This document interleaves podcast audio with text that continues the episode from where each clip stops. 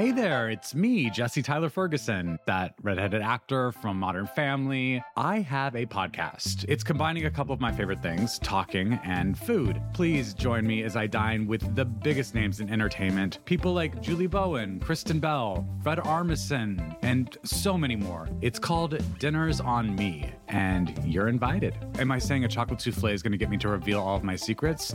Yeah, I am. Listen now wherever you get your podcasts. Earlier this week, four police officers testified in the first hearings from the House Select Committee on January 6th, when a mob of supporters of President Donald Trump attempted to overtake the Capitol in hopes of overturning the 2020 election results. The indifference shown to my colleagues is disgraceful.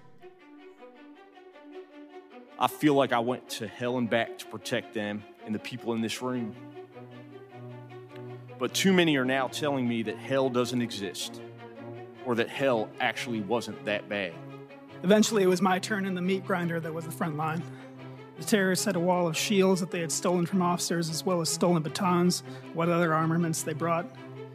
Even during this intense contest of wills, they tried to convert us to their cult. One man shouted, We all just want to make our voices heard. And I think you feel the same. I really think you feel the same. To me, it's insulting, it's demoralizing, because everything that we did was to prevent everyone in the capital from getting hurt.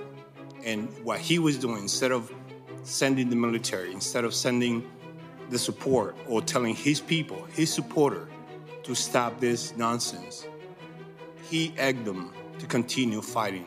If a hitman is hired and he kills somebody, the hitman goes to jail. But not only does the hitman go to jail, but the person who hired them does. There was an attack carried out on January 6th, and a hitman sent them. I want you to get to the bottom of that. But this hearing was just the beginning of the committee's investigation. The work of this group, already embroiled in political controversy, won't conclude anytime soon, and the ongoing investigation may bleed into the 2022 midterm race and have implications for President Biden's promises to tackle white supremacist violence in this country. So, what can this week's hearings tell us about what's to come for this investigation? And what might those findings reveal about where our country is headed? This is Can He Do That, a podcast that explores the powers and limitations of American government in a time of deep division. I'm Allison Michaels.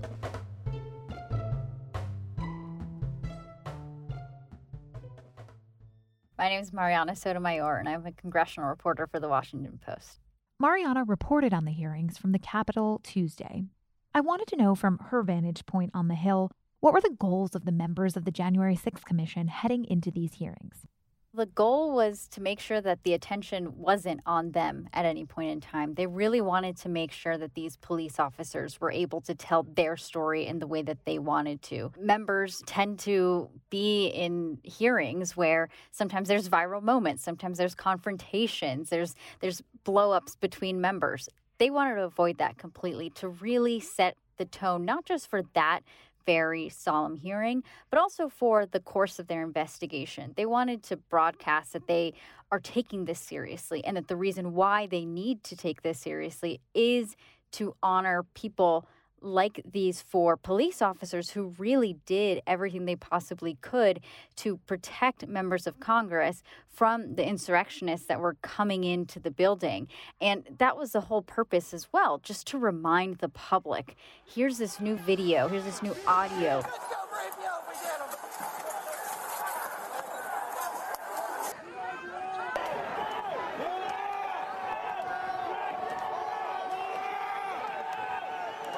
This is what our fellow police officers encountered because as a lot of these members have argued and also we really heard the police officers argue because the former president Donald Trump really did inspire and motivate these people to try and storm the Capitol and potentially harm members of Congress.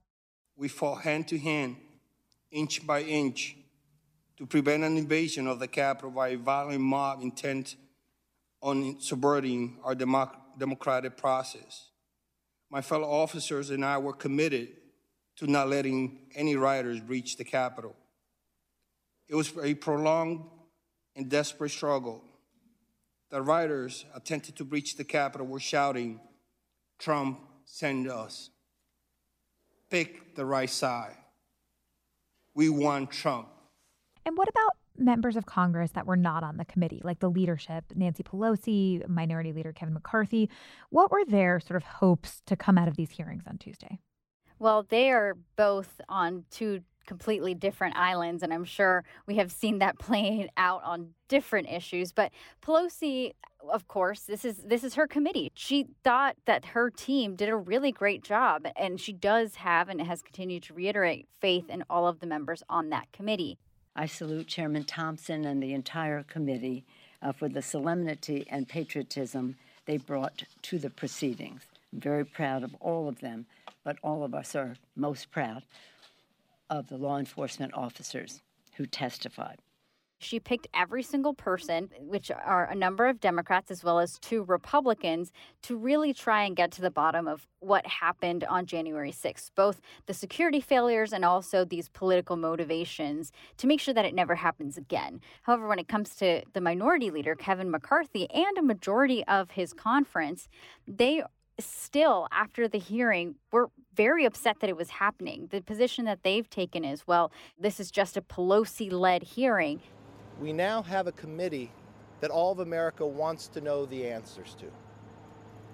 Why were we ill prepared for that day, and how can we make sure that it will never happen again? But unfortunately, Speaker Pelosi will only pick on people onto the committee that will ask the questions she wants asked.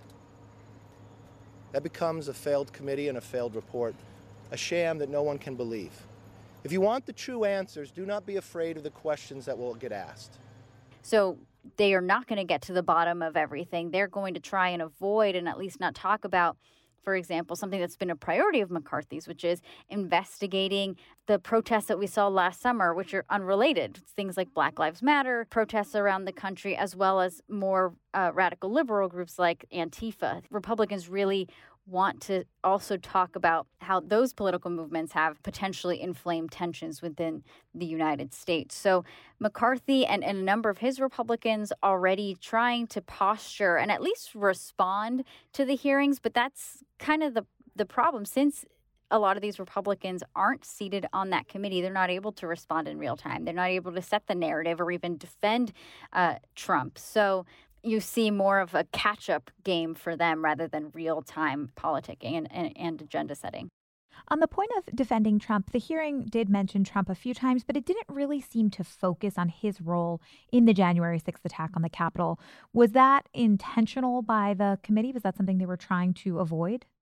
Yes. And you can imagine over time, and we'll see how long this committee actually lasts. We expect it to go on for a very long time, but it's it's eventually going to get political, right? It's eventually going to subpoena possibly the former president himself, a number of White House aides. So the hearing really was just to focus on the police officers, focus on every single minute by minute moment that they experienced from the taunting, from the bullying, from the physical altercations. I could see dozens of empty police vehicles that filled the street, police barricades which had been abandoned, and hundreds of angry protesters, many of whom taunted us as we walked towards the Capitol building. We outnumber you, they said. Join us. I heard specific threats to the lives of Speaker Nancy Pelosi and then also Vice President Mike Pence. In what seemed like a sea of people, Capitol police officers and Metropolitan police officers, MPD, were engaged in desperate hand to hand fighting with rioters across the West Lawn. Until then, I had never seen anyone physically assault Capitol Police or MPD, let alone witness mass assaults being perpetrated on law enforcement officers. I witnessed the rioters. The only time you ever really heard about Trump was when officers were discussing seeing Trump flags and seeing a lot of these people who were attacking them wearing Trump shirts or at least chanting MAGA. And the, the former president had, in some ways, like inspired them to be there. But like you said, not really a, a strong condemnation of the former president. The officers who testified referred to the attackers on January 6th as terrorists, and some described racism that they faced from them that day. One woman in a pink MAGA shirt yelled, You hear that, guys? This voted for Joe Biden. Then the crowd, perhaps around 20 people, joined in screaming, Boo! No one had ever, ever called me a while wearing the uniform of a Capitol police officer. Apparently, they seen, even through the, my mask, they saw my skin color and said, You're not even an American. Regardless, whether, whether I was in the military, they don't know that. President Biden has vowed to address white supremacist violence. Is this committee a part of that effort? Is it intended to work along with the White House to provide him information to meet that goal? That is definitely part of the scope that they're going to be investigating. Who was involved? Who made up these different insurrectionist groups? And and we've seen some of that already. And we have seen white nationalist, white supremacist motivations of the people who did show up and storm the Capitol. So, like you said, Biden on the campaign trail made a big deal. Obviously, this was pre January 6th, but he basically ran his campaign on the deep rooted divisions that exist within the country. It's complex, it's wide ranging, and it's real. You may, I got involved in politics to begin with because of civil rights and opposition to white supremacists, the Ku Klux Klan, and the most dangerous people in America continue to exist. That is the greatest threat to terror in America, domestic terror. And so I would make sure that my Justice Department and the Civil Rights Division is focused heavily on those very folks. And I would make sure that we, in fact, focus on how to deal with the rise of white supremacy. And you see what's so for him and his administration, it's a priority. But again, we don't know how long that this is going to go for. So when there are moments of revelation in terms of, I don't know, motivation and things like that, I wouldn't be surprised if the White House comments on it. But in terms of them potentially shaping policy and all of that, it might be a little bit too soon to say. If you're looking for a smoking gun, I can absolutely guarantee you, you will not find it. In October 2001, a series of letters filled with a deadly powder called anthrax were dropped into the U.S. mail system. What started as an unprecedented case turned into an unsettling mystery. Who sent these deadly letters? And why? From Campside Media and Sony Music Entertainment, I'm Josh Dean, and this is Cover Up Season 4 The Anthrax Threat. Available now. Hey. You mentioned that you expect this to go on for a very long time. What are the expectations for the rest of this committee for future hearings? How long will this investigation go on? So that is something that many reporters are trying to get to the bottom of. And I think we have asked Chairman Benny Thompson in every way possible, how long is this going to go? What are you really looking for? And and when are you guys going to feel like, okay, we've got everything? And the answer always is, you know, wherever the facts lead. If we're able to gather facts quickly, then okay, we can maybe finish it sooner rather than later. But Republicans, a big reason why they did not support whether it was a committee like this or an independent commission was because they didn't want this to overshadow the midterm elections. Well, now that this is a committee that is run basically under Pelosi, they can go for as long as they want. They don't necessarily see this as a threat to the at least Democratic midterm races. So we could expect this to go on for a year, if not longer than that. But there is urgency to try and not drag their feet. There's already conversations looking ahead as to how quickly to issue subpoenas. We've been told it could be sooner rather than later, but they're not going to waste time first sending letters asking for testimony. They're going to go straight to, hey, we're compelling you to come because they really do want to get to the bottom of this as quickly as they possibly can. To the point of who might be called to testify this week, the Department of Justice issued a decision that it will not assert executive privilege on behalf of the former Trump administration and former Trump administration officials to testify before the House committee. So, can you explain what that means in the context of who can be subpoenaed and who's likely to be subpoenaed in this? Yeah, it's actually a pretty big deal. So, essentially, during that whole Russia investigation and even eh, the, during the impeachments that we saw under the Trump presidency, a lot of subpoenas weren't followed through because the White House under President Trump was able to exert executive privilege, basically saying any of these conversations are private and legally you can try and challenge that, but you're probably not going to be successful.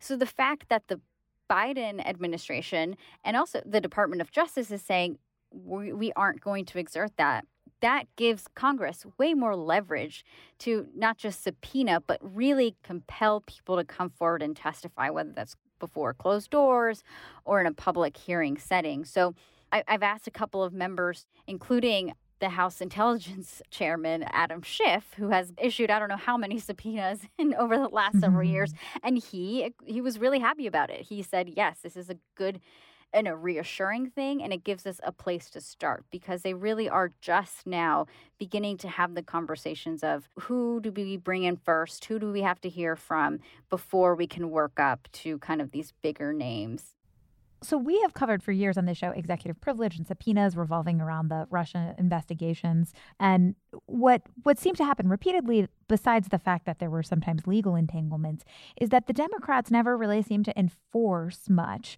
of the subpoena demands. Right? They would subpoena somebody, there would be pushback, there would be executive privilege claims, and then like it sort of just sat there. Yeah, it and just so didn't I'm, go anywhere. It, right. So I'm just wondering, is there an expectation that this move by the Justice Department will actually empower the Democrats to to really enforce some of these subpoenas? Well, that remains to be seen. It's actually something that colleagues and, and I have been discussing. Like, how legitimate is this going to make their arguments? And honestly, eh, I wish I could say uh, this is exactly what this means because I want to know what it means too. But it's to be determined. Do they definitely Democrats and, and and also Congresswoman Liz Cheney and Adam Kinzinger, who who are conservatives, Cheney and Kinzinger feel empowered by this for sure. So that in and of itself, I, I, I think shows that they are willing to go as far as they can to compel testimony. So, as this is happening, Minority Leader McCarthy says he wants Republicans to do their own thing, to hold their own hearings about the, the insurrection. Unless Speaker Pelosi reverses course and seats all five Republicans, we will not participate. But we think it's too important that those two questions why were we ill prepared? Why did they know on December 14th? Why would they jeopardize the lives of the Capitol Police? We will run our own investigation. Do you have any details about that? So, no, I wish I did. And we keep asking, I know, we keep asking McCarthy, we keep asking the five Republicans who we wanted to sit on that committee hey, weren't you guys supposed to start your own counter probe? And for the most part, it's been a lot of finger pointing like, oh, go ask uh, Congressman Jim Banks' office. Oh, actually, can you go? You should go ask McCarthy's office. So that should give you a little, uh, at least a sense of where things are. They're pretty much in flux. But, you know, McCarthy was asked about this again. He did say it's going to happen. So we will wait and see. But it doesn't seem like there's active conversations about what they're going to be doing. Some of the momentum around these kinds of investigations depend on the constituents and, and, the political power and public sentiment across the country. So, what do we know about the sentiment of the American people overall in regards to these hearings? Are they in favor of, of seeing this investigation go on? Yeah, you know, it's interesting, but maybe not surprising given just how it, it's become so politicized. So, Democrats are really rooting for this. They really want to make sure that they get answers. And you also see that from some Republicans like you know, Congresswoman Liz Cheney and Adam Kinzinger, but they are very measured and want to protect democracy. Almost every member of the Republican conference understood in the in days immediately after January 6th what had actually happened, and many of them said so publicly. Uh, and the fact that uh, so uh, many members of our leadership uh, and others, the fact that they've gone from recognizing what happened on the 6th to uh, protesting in front of the Justice Department um, on behalf of those who were part of the insurrection is, is something that I can't explain. Um, but a lot of Republicans, especially pro Trump Republicans, just see this as another witch hunt or kind of trial for the former president. So they're very much against this. What else are they going to talk about? I mean, they've been they're so focused on the January 6th committee. What else are they going to? Are they going to talk about crime? The fact that crime is up in every major urban area in this country. They're going to they're going to talk about the border crisis. I mean, think about this. March was the highest month on record for illegal crossings until April. April was the highest month on record until May. May was the highest month on record until June. Can't talk about that. So they're going to be partisan and they're going to focus Having on this. Having covered the Russia investigations, the public tunes in. The public tunes in, especially on big hearing days, but it's not like they're following the day to day. And and and I will say, talking to a couple of aides already starting to plan this, they themselves have said these next couple weeks and months maybe are not going to be the most exhilarating parts of the investigation because I don't think they're going to be calling the former president or potentially McCarthy himself to testify anytime soon. But I'm I'm sure most people will tune in when those bigger moments do happen. Do we know at this point when the next hearing will be and and what are some of the challenges that will come up in between now and the next hearing? So, I think one of the most evident challenges is the fact that the House actually won't be here for a majority of August. So when it comes to being able to brainstorm, that's help, more helpful to do obviously in person and around the table. But but don't fret. These members all have a text chain where they are constantly discussing logistics and planning. So they're going to meet virtually in the weeks that they're not in session. But already the chairman has said that we should expect them to have their next hearing either by mid or late August. I will be impressed if anything can get done via text chain. That is not my virtual experience. yeah, that would be quite interesting. A feat. All right. Well, a case against remote work is a is a nice place to end. Mariana, thank you so much for your time. Thanks for having me.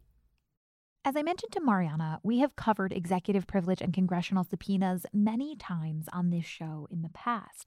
If you want to go back and listen to a deep dive on executive privilege and how it affects who can be subpoenaed by Congress, find our April 2019 episode called Will Trump Stop Congress from Obtaining Documents and Testimonies? From that episode, here's investigative reporter Tom Hamburger on the battle you may remember over whether or not former White House counsel Don McGahn could be subpoenaed by Congress or protected by executive privilege. Executive privilege is a fairly broad and oft debated term. It has been used and is very well known in the Watergate era as a way of shielding the president from having to disclose um, internal conversations and executive actions.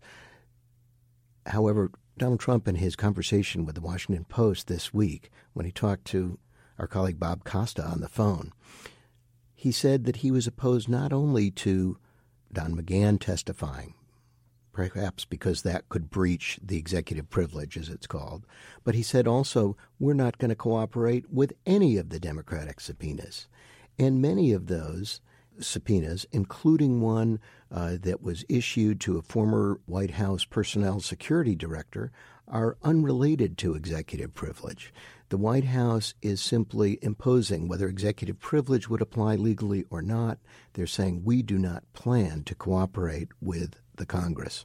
And the White House personnel security director, a guy named Carl Kline, was instructed by the White House not to show up this Monday to give expected testimony to the House Oversight Committee. And the instructions were not that he should not attend because of an executive privilege issue, but simply because the White House believed he should not be there without someone from the White House counsel's office advising him. And the communication of the in the Kline case led the chairman of that committee, the House Oversight Committee, Elijah Cummings, to say, "That's it. This is a sign of the White House and Mr. Kline showing contempt of Congress, mm-hmm. and we are going to move to a contempt of Congress citation, which is a serious escalation of this mm-hmm. conflict and one that sets the stage for the only way this may be resolved, which is in the courts. This time around, though, with the January 6th Commission, those executive privilege powers won't apply to the Trump administration. So, like Mariana said in our interview, that decision by the Justice Department not to assert privilege could be a big deal for who Congress can get to testify as the future of this investigation into the attack on the Capitol unfolds. This has been another episode of Can He Do That? Thanks so much for listening. Can He Do That is a team effort here at the Post. It's produced by Charlotte Freeland and Arjun Singh, with logo art from Greg Manifold and theme music by Ted Muldoon.